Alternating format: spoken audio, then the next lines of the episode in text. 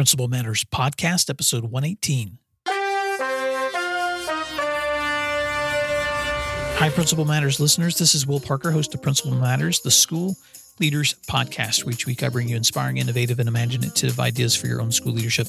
If you'd like other free resources like this one, you can check out all my posts at williamdparker.com. This week, I want to share about growing leaders' takeaways, some crucial conversations about your students. Last week, I woke up early in a hotel room in Atlanta, Georgia, but for a moment, I couldn't remember where I was. And then, as my mind cleared, it dawned on me that I was there to present at a morning principal roundtable event hosted by Dr. Tim Elmore. So I got up, I dressed, I grabbed my laptop bag, I headed downstairs for breakfast, and then I walked the short distance to the conference event center.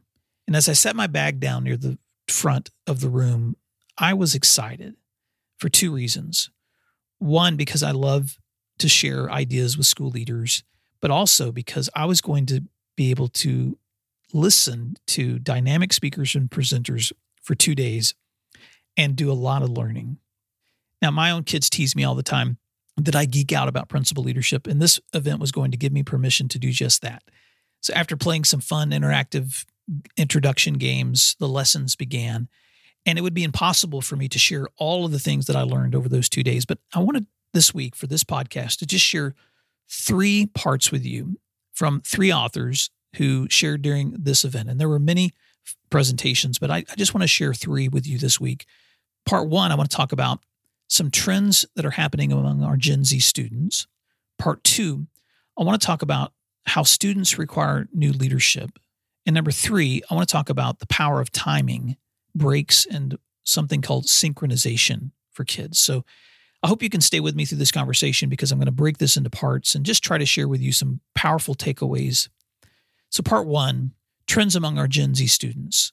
Andrew McPeak was our first presenter, and with his wavy brown hair and dark rimmed glasses, Andrew looks like someone who could host a nightly talk show. But you can't let his easygoing personality fool you. He is curious and he spends a lot of time interviewing kids across the country. And in his highly informative session, Andrew shared takeaways from his book, Marching Off the Map Inspire Students to Navigate a Brand New World, that he co authored with Tim Elmore. And he also shared some takeaways from just the current research that he's doing with this generation of students. So let me just share with you three of those that he shared with us. Number one, expectations. Students wrestle a lot with expectations, especially the ones that are fueled by technology. 96% of high school students that Andrew has surveyed are now using smartphones, and 41% of them say that social media makes them feel sad, anxious, or depressed. That means that our students face a constant tension of being connected to information, but seeing expectations that they feel are unattainable. Think about it this way our students see the lives of others online or through YouTube or through social media where people look happy, successful, wealthy, but they also feel the anxiety of feeling like they can't attain that themselves. And so there's this paradox. They recognize this, but they find it difficult to break free from the very influences that frustrate them. So consider that this generation of kids navigates expectations that are often more stressful than what we did at their age. Number two, students today think a lot about identity. Now, specifically, if you compare this generation to the generation before it, the past generation was very interested in things like the environment. How do we save the world? How do we make sure we live in a cleaner place? But today's kids predominantly think about identity, race, gender, and sexual orientation. And they're very aware of the divides and the conflicts involved in these discussions. And when they're surveyed, they consider these the most pressing problems that face the world today. So, whether or not you agree that those are the most pressing problems, they are to them. And they see a world of adults who haven't figured out how to live together. Number three, students are cautious about their futures. You know, Andrew shared some really startling statistics 25% of today's youth are growing up in poverty, which means one in four kids struggle with basic resources. 46% of youth surveyed say their biggest personal concern is college debt. So here we are encouraging them to go on for post secondary education, and yet they have a lot of room to complain because over the last 35 years, the cost of college education has increased, get this, 1,120%. So our kids are stressed. They're stressed about their safety also. In the last eight years, they've seen 70 school shootings take place, whereas in the 15 year span before that, there were 61. So the increase of school shootings continues to stress them out. 72% of students admit that they're distracted by social media, and 58% say they're seeking relief from it, even though they don't know how to find it. So Andrew shared three things that we can be doing with Gen Z students. One, we've got to create atmospheres where they can talk about current issues. Two, we need to give them some experiences that include some risk because often they're so faced with unreal images that they're seeing in social media. They're not really having real life experiences themselves. And number three, we have to acknowledge their hurts and their temptations, but we have to offer them hope in the situation in which they live. So, some very gripping statistics about our Gen Z students, but ones that I thought would be helpful for you to know too. Now, part two students need new leadership. Tim Elmore's presentation was also from the book Marching Off the Map. But Tim, I want you to picture Tim as the kind leader who communicates like your dad, your counselor, and a professor all at the same time. He's an author of over 32 books, and he shared some really important takeaways as well. And here's seven statements that he shared that I thought would be important for you to know. Number one, students do not need adults to find information. Think about how different that is from when we grew up. We live in a time now where students can find all the information that they need online or in ways that we couldn't find it. Number two, students are connected but poorly manage relationships. Even though they have constant connection, that doesn't mean they're good at relationships. They need to be taught relationship building. Number three, anxiety levels among students are the same as psychiatric patients from the 1950s. Now, Tim was actually asked for his source on this statement, and he gave us a report from the American Psychological Association that I'll link to in my show notes. But the point of that statistic is this that the amount of anxiety that students are facing today is so much greater than what we faced or our parents faced that kids live in almost constant stress. Number four, students today are overexposed to information earlier than they're ready. Number five, students are underexposed to firsthand experiences later than they're ready. Number six, students are cognitively advanced but emotionally behind. And number seven, students are biologically advanced, but they're socially behind. I'm not going to break each one of those down, but I wanted to touch on those as food for thought. And I also wanted to refer to some takeaways that as we discussed those seven issues, I heard other principals saying. And I thought these were powerful. Let me just share three. One, Dorothy Parker Jarrett of Summer Road Middle School in Suwanee, Georgia, explained that at her school, she has begun meeting with every student during the year to ask them for feedback, the areas of concern that they have, where they want to see their school improve, how they can contribute to its growth. And she's seen an amazing change in her culture as she and her other adult partners have learned to interact with students about the concerns they have. Two, Alyssa Hayes, innovative director from Mount Vernon School in Atlanta, Georgia, shared that her school has begun a simple practice at lunches playing classical music. She said since they've done that, the noise levels have decreased and students have had more space for thinking while they eat. Number three, L.M. Sheffield, an instructional coach, shared that at one of the schools she's served, the staff place conversation starter questions on the tables at lunch, and the students can have more meaningful conversations because of the conversation starters that are placed in front of them. Those were just three of what I thought were fantastic responses to the issues that Tim raised in his presentation. So, part two, we need a new kind of leadership if we're going to be leading students who are in a world different from the one that we grew up in. And last, part three is this the power of timing, breaks, and synchronization. I want you to listen closely because this last presentation was by author Dan Pink. And if you're not familiar with Dan Pink, he's written a number of books Drive to Sell Is Human, he has a TED Talk that's been downloaded more than 20 million times, and I'll link to it in my show notes. But his latest book is called When, W H E N, The Scientific Secrets of Perfect Timing. And in Dan's presentation, he talks specifically about how timing, breaks, and synchronization change the way we learn. So let me just touch shortly on each of those. Number one, he talked about timing is a science, not an art. You have patterns of your day that profoundly affect your performance and cognitive abilities. Now, let me be specific. Most people are prone to be early morning people. This includes about 80% of the population. And when you look at the performance of early morning folks, when it comes to testing, students specifically who are tested in the morning score higher than students on average who test in the afternoons.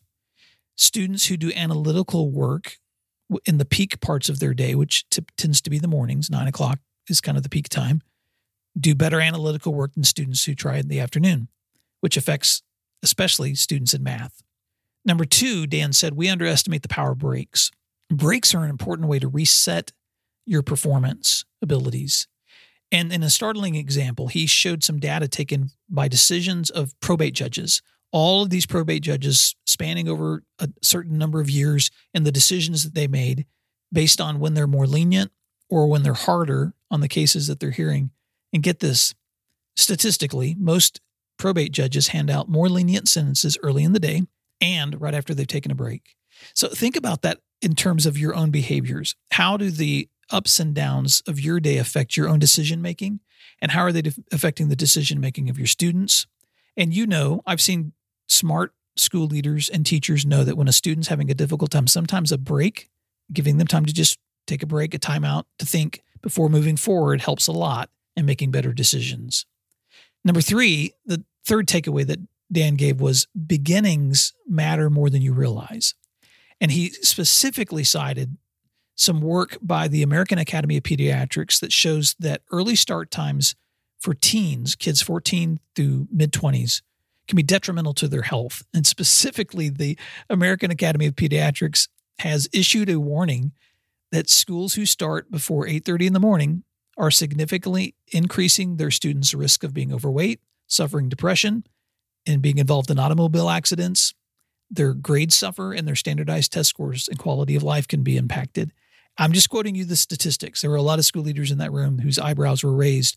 But Dan's point was this look at the statistics when it affects the ability of performance in teens because they need more sleep. And schools that will start school 8:30 or later are seeing kids performing at higher rates. Now, the last thing that Dan talked about was something I had never heard synchronization. And I don't know if you're familiar with this term, but when students or children are taught to play or interact, by using the same motions, they tend to improve in their learning and their happiness. I looked this up later and saw some quotes from Dan Pink by Tony Wan, who's a blogger at a website called edsurge.com. And he had interviewed Dan there. And Dan explains it this way. And I wanted to quote him. He says, Take two groups of kids and they each play games. One group plays a synchronized game, one group plays a non synchronized game. The group that plays the synchronized game plays a kind of clap and tap activity where they're all clapping and tapping at the same time. And the other group plays a fun game that isn't synchronized. Afterwards, the students who played the synchronized game were much more likely to say, I want to play with the kid I haven't met yet. They're more likely to help the teacher and demonstrate all these behaviors that social psychologists call pro social. Now, when I heard Dan present this point, he added something that I've also heard, not heard someone say, which was this if you want to find a strong way for students to practice synchronization in school, teach them choral singing.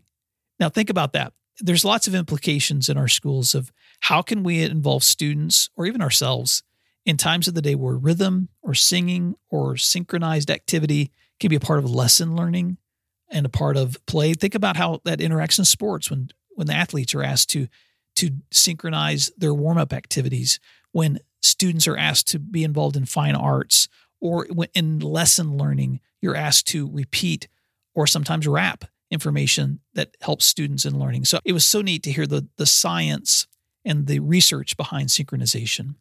Well, I hope that's helpful. Let me wrap this up. You know, at the end of this two days of presentations, I had the privilege of grabbing lunch with a small group of attendees and Dan Pink. And I asked Dan in that conversation, could he share what an ideal day looks like for him and all the studies he's done on time and breaks and practice. And Tim Elmore was in the room as well in sharing about the emerging generation of kids that were that we're all a part of. And I won't give you all of their responses in this podcast episode, but I do want to say this as I left that meeting, my head was just spinning with so much good information. And so I was thinking, how can I summarize all of this in one short way to share with you, Principal Matters listeners? So I hope that you've been able to take something from these shares that can be helpful to you. Because this week, I want you to think about what are the trends you're seeing among your Gen Z students? What are the new ways you can lead when you think about the differences between this generation and the generations we've served before? And how can your understanding of things like timing and breaks and synchronization change the way that you do school? Now, as I wrap up these golden nuggets, the biggest takeaway for me was this, and I'm just going to try to put it in one sentence. As an education leader, you must recognize that our generation of students need adults who understand their unique challenges and opportunities, who know they won't serve them perfectly, but who can share with them ideas that support them, provide them with hope, and give them the encouragement they need to succeed. I know that's a mouthful and it's a tall order, and we won't do it perfectly, but as you think about your students this week, what are some ways that you can begin engaging students in important conversations that they're thinking about right now about their own anxieties and concerns? How can you help your teachers design opportunities for students to have calculated risks in a time when they're not often being asked to risk in real life? And three, how can you take advantage of things like timing breaks or synchronization to spur student growth? And as you're learning this summer, what are some helpful lessons or books or takeaways that you're finding? Because summer is such a great time to discover and learn. And I'd love to hear from you. If you'd like to stay connected, you can find all my posts at my website at williamdparker.com. I'd also like to stay connected through social media. You can find me at Twitter at WilliamDP or on Instagram at William underscore D underscore Parker. Or as always, you can reach me by email at my email address, will at williamdparker.com. Until next time, I hope this has been helpful. I hope you're having a fantastic week. And thanks again for doing what matters. I'll talk to you soon.